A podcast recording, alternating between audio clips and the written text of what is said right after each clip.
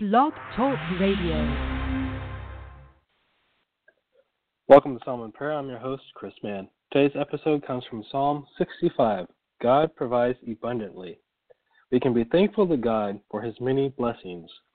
When we pray today, let's thank God for all that he has done for us. You can send your prayer requests to me on Facebook and Twitter or email psalmandprayer at gmail.com.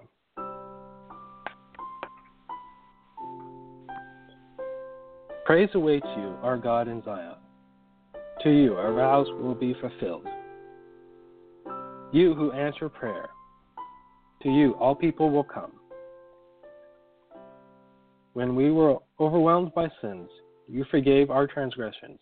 Blessed are those who chose and bring near to live in your courts.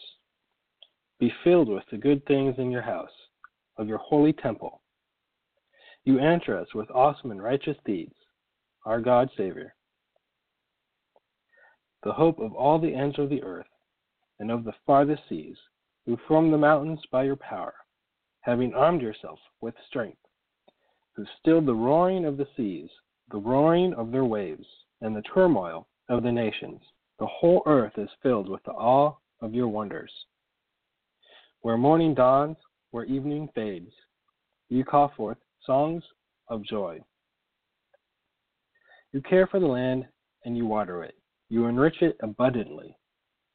The streams of God are filled with water to provide the people with grain, for so you have ordained it. You drench its furrows and level its ridges. You soften it with showers and bless its crops. You crown the year with your bounty, and your carts overfilled with abundance. The grasslands of the water of the wilderness overflow. The hills are clothed with gladness, and the meadows are covered with flocks, and the valleys are mantled with grain. They shout for joy, and they sing. I'd like to thank you for listening. You can join us for tomorrow's show, God Answers Prayer.